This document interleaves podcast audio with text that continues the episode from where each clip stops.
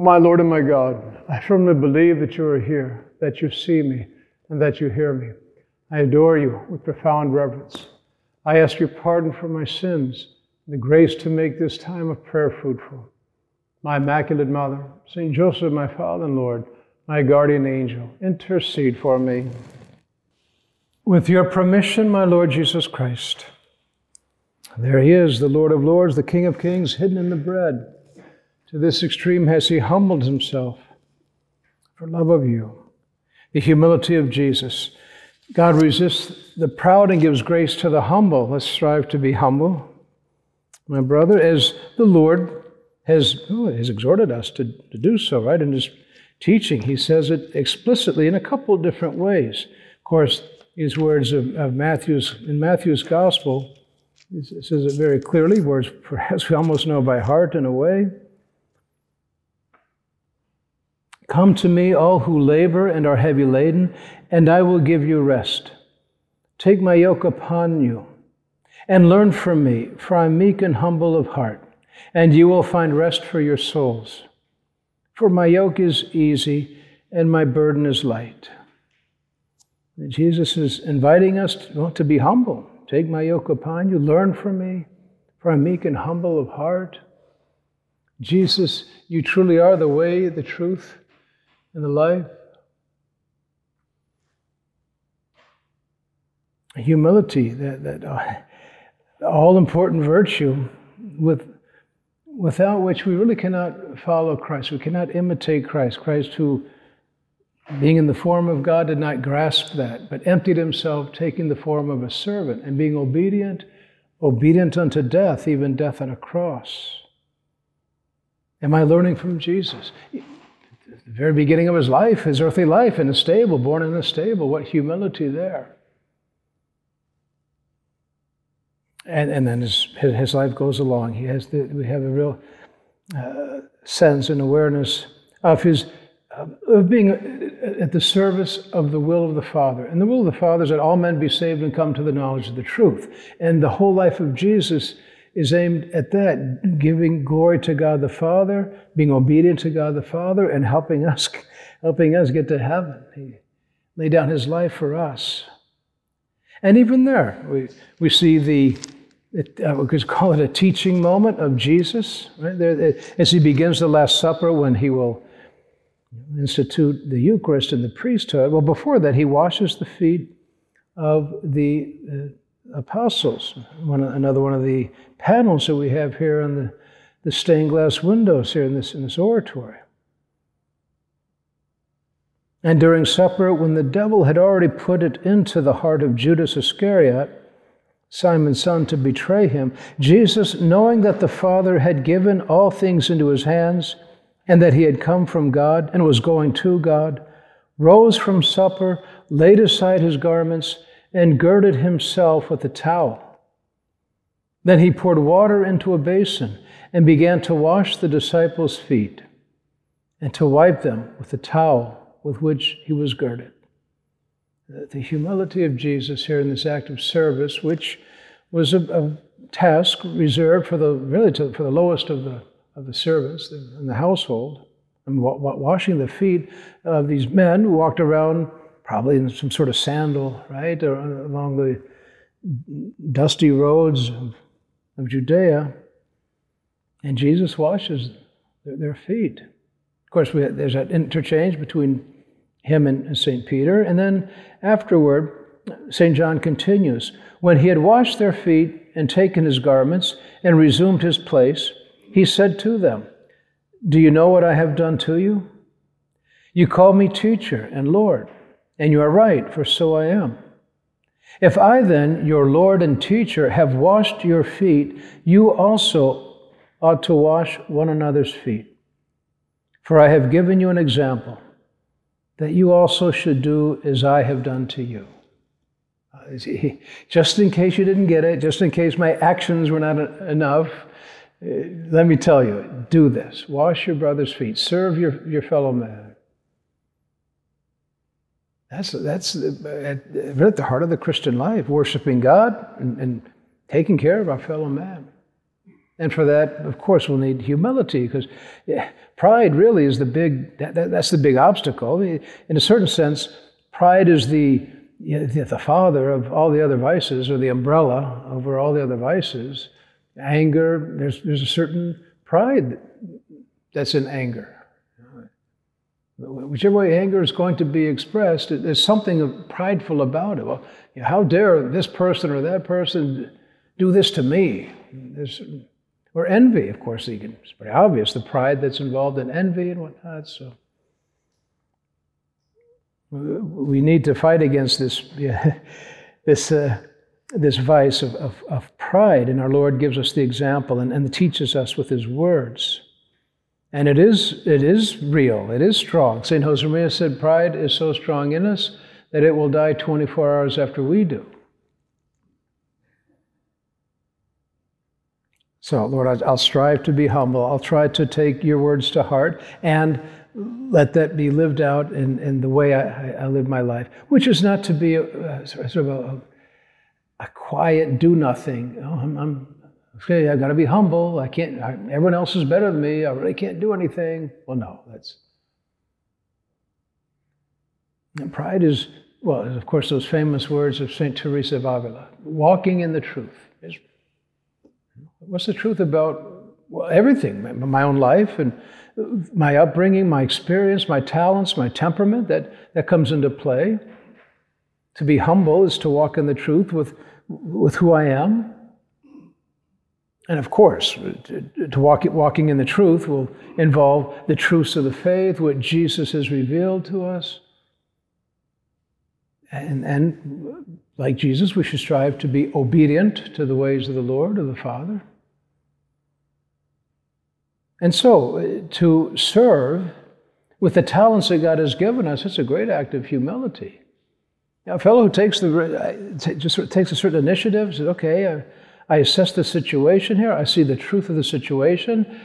I, I can begin this activity. I, I, I, I, have a vision here, and I'm a consult and whatnot, but somebody's got to do it, right?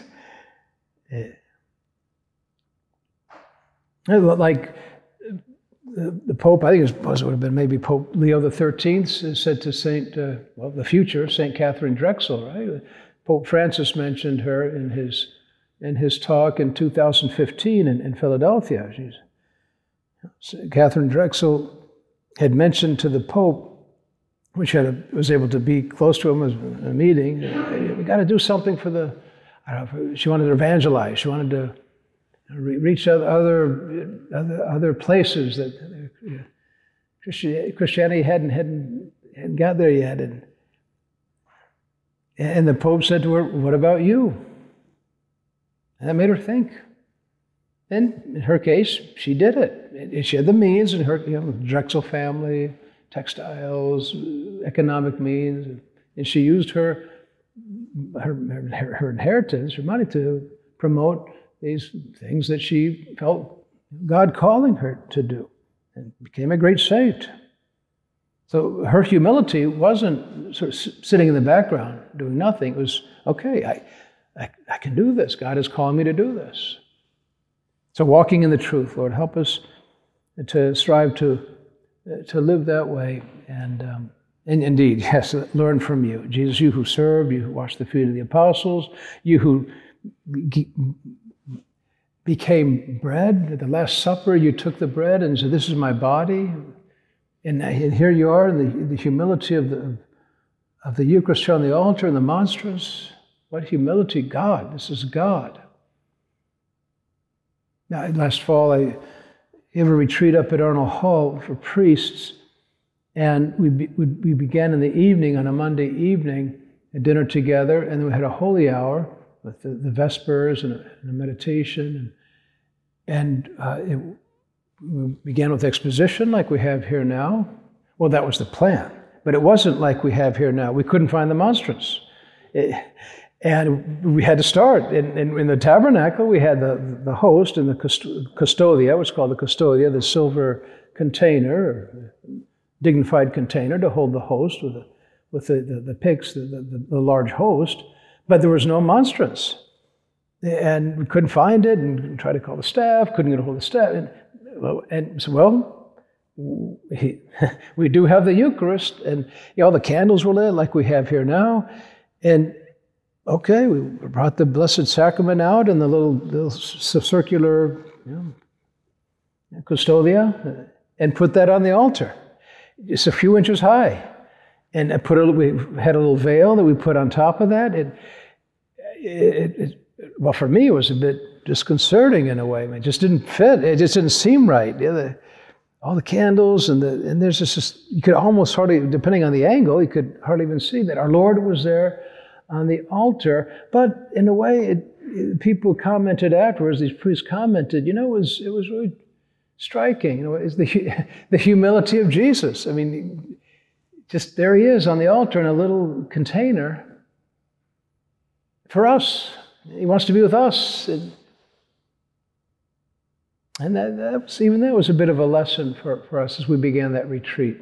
Those priests who began the retreat, that Jesus, the humility of Jesus. And I think another lesson we, we picked up on that moment uh, later on in future in the future expositions. The next day we did have the monstrance. But,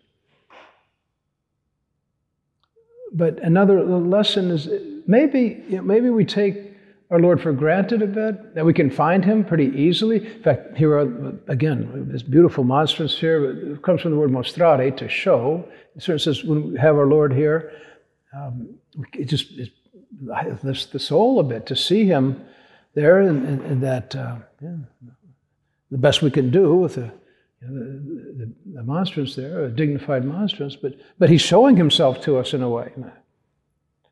Well, on that occasion, at the beginning of that retreat, he said, eh, "Maybe you got to look a little harder for to find me. Don't take it for don't take me for granted." Almost as if he were saying,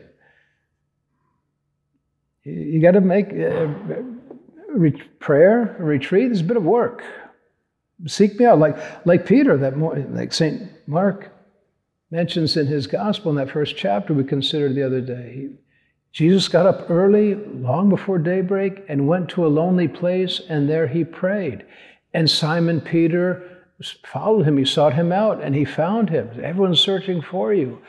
Peter had to work at it to get to Jesus, and he found him. And so, you know, we, we too, Lord, we, want to seek you out, and we need you. And we want to worship you. That's part of the humility also that we can live literally bending the knee to Jesus. It's an act of faith, an act of humility. The Lord, increase my faith. Help me to, to serve with, with um, uh, a real openness to your ways. You, Lord, who were obedient to the Father. I, I want to be obedient to, to my vocation, to the call, Lord, that you have given me. And, and that will require of fighting, you know, fighting against the pride in us. G.K. Chesterton said, said about the angels, how come the angels can fly? Because they take themselves so lightly.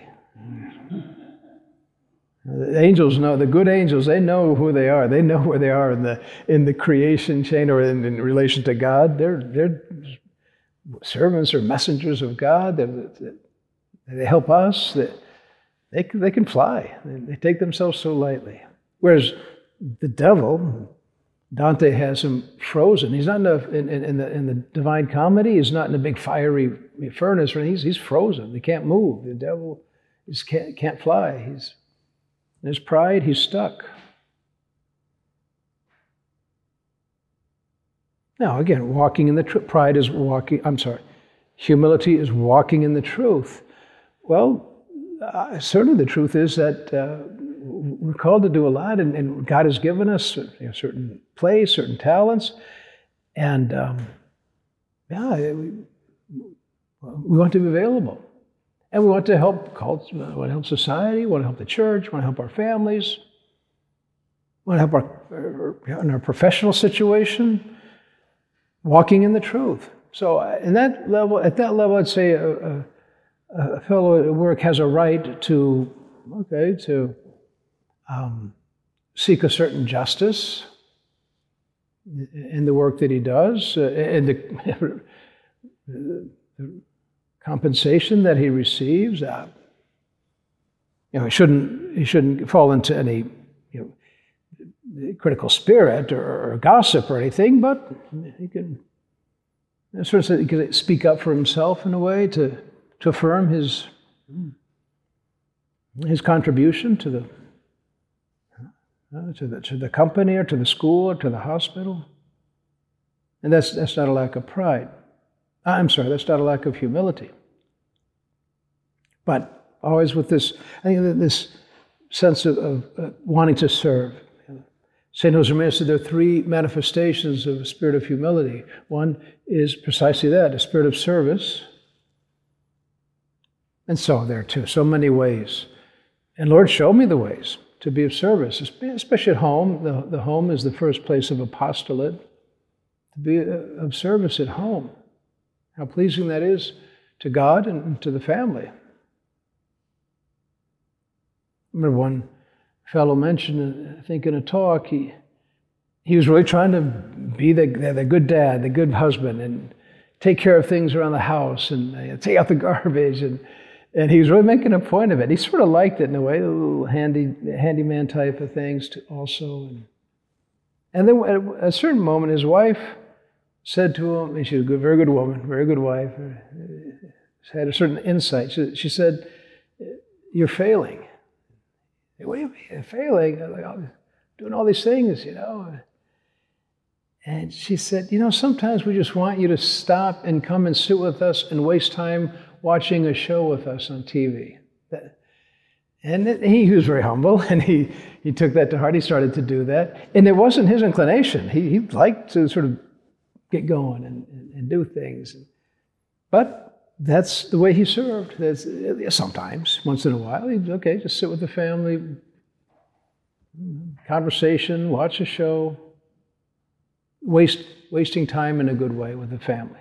So, availability service. That's uh, one of the aspects of humility that St. Josemaria mentions. And another one is sincerity. With ourselves, with God, in confessions, sincerity. Who, who, are, who are going to kid anyway? All right? That, that's so pleasing to our Lord. I, I, I think that's what our Lord was getting at when he pays that compliment to Nathaniel. Remember how Philip, at the beginning of our Lord's public life, he's met the Lord and he's excited about it. He's, he wants to talk about it. He finds his friend. Talk about friendship. That's a great act of friendship on the part of Philip. Hey, Nathaniel, come, you've got to meet this Jesus. And of course, Nathaniel, can anything good come out of Nazareth? Skeptical. And, and Philip just says, Come and see. And, and Nathaniel does. There's, that's it. That's all that uh, St. John says. But there's a lot going on. I, that shows a lot. I think it shows a lot of friendship. Nathaniel, who's skeptical, is. But and, and it's not that Philip gave him a long list of reasons to come and look, come and find this Jesus, talk to this Jesus. No, just he just said, "Come and see." It's like, "Hey, we're friends. Trust me. Come and see." So anyway, let's ask uh, our Lord to help us foster those good friendships. But anyway, uh, they go, and what does the Lord say about Nathaniel? Here is a true Israelite in whom there's no guile. There's, there's a certain straightforwardness, a certain sincerity about Nathaniel, and the Lord likes that. It's, I can do something with this guy. He's he's straight up, he's honest. Uh, he, like anyone else, um, Nathaniel must have had his faults, and our Lord would have known those faults. Is here's a true Israelite in, in whom there's no guile. And he becomes a great apostle, Bartholomew. So, sincerity is be who, you know, be who we are, own up to our mistakes, let your yes be yes, say, I'm sorry. No, I have to say that sometimes. Some things are hard to say. Like, I'm sorry. I need help. Or Worcestershire, Worcestershire sauce. Worcestershire sauce. Some things are hard to say. we do our best. and people you know, might get a chuckle out of us at times. Oh, great. St. Augustine, the humility of Augustine, you know, has great intellect, you know, there with his philosopher friends and whatnot, and you know, ridiculing the faith of his mother, St. Monica. But he, he opened himself up to the, to the truth, those words from Scripture, and, and he even realized this is not going to be easy. I can't do this alone. Lord, give me, give me purity, but not quite yet. I mean, he was honest, you know, he was honest with himself, and Lord, I need your help. King David, we considered you know, his, some of his mistakes, right? Um, yet a man after God's own heart.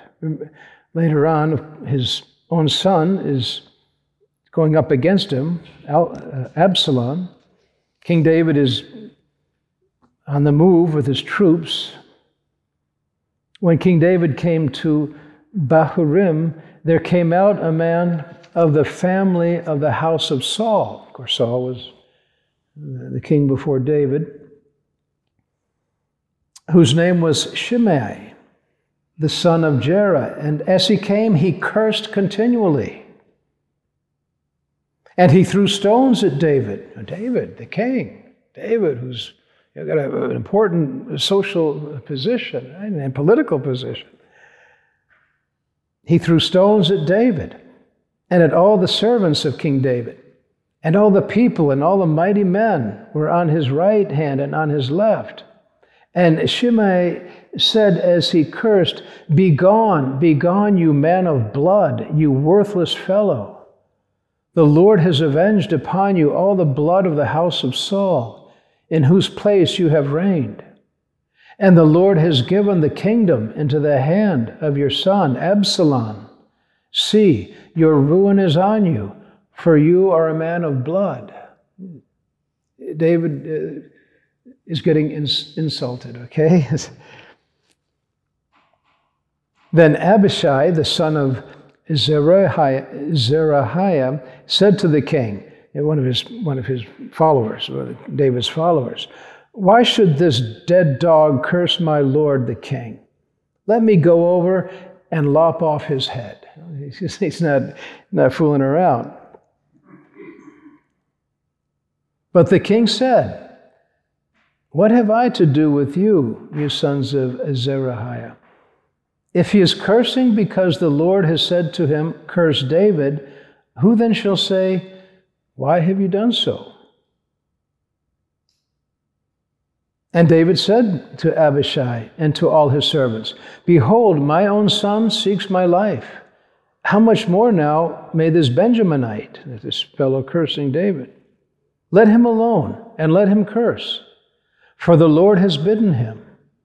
It may be that the Lord will look upon my affliction and that the Lord will repay me with good for this cursing of me today a supernatural outlook on the part of King David here. Uh, maybe I deserve this. Maybe this is good for me, this humiliation. Maybe this is the way the Lord is purifying me. The Lord will repay me with good for this cursing I received today. No? So let's not, um, yeah, let's not get, get too, you know, too too bent out of shape when you know, people gossip about us. It's not fun. We don't like to hear things you know come around back to us from behind our back. People talking about us. Uh, well, I'm offered up, like King David. Might help us in some way. Might take time out of purgatory. Who knows? And, and we shouldn't have a need either for you know, people to yeah, praise us or anything like that. If, if and we don't need a safe space or anything like that. If people talk ill of us, so be it. Yeah, St. Josemaria, they were, they were slandering him. And he said, Well, Lord, if you don't need my honor, what do I need it for?